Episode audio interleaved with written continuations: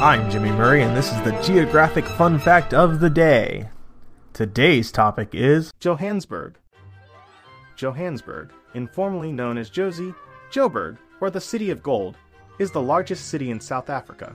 Classified as a megacity and is one of the 100 largest urban areas in the world, according to Demographia, the Johannesburg Pretoria urban area is the 26th largest in the world with 14,167,000 inhabitants. It is the provincial capital and largest city of Gauteng, which is the wealthiest province in South Africa. Johannesburg is the seat of the Constitutional Court, the highest court in South Africa. Most of the major South African companies and banks have their head offices in Johannesburg. The city is located in the mineral-rich Witwatersrand range of hills and is the center of large-scale gold and diamond trade. It was one of the host cities of the official tournament of the 2010 FIFA World Cup, and it hosted the final.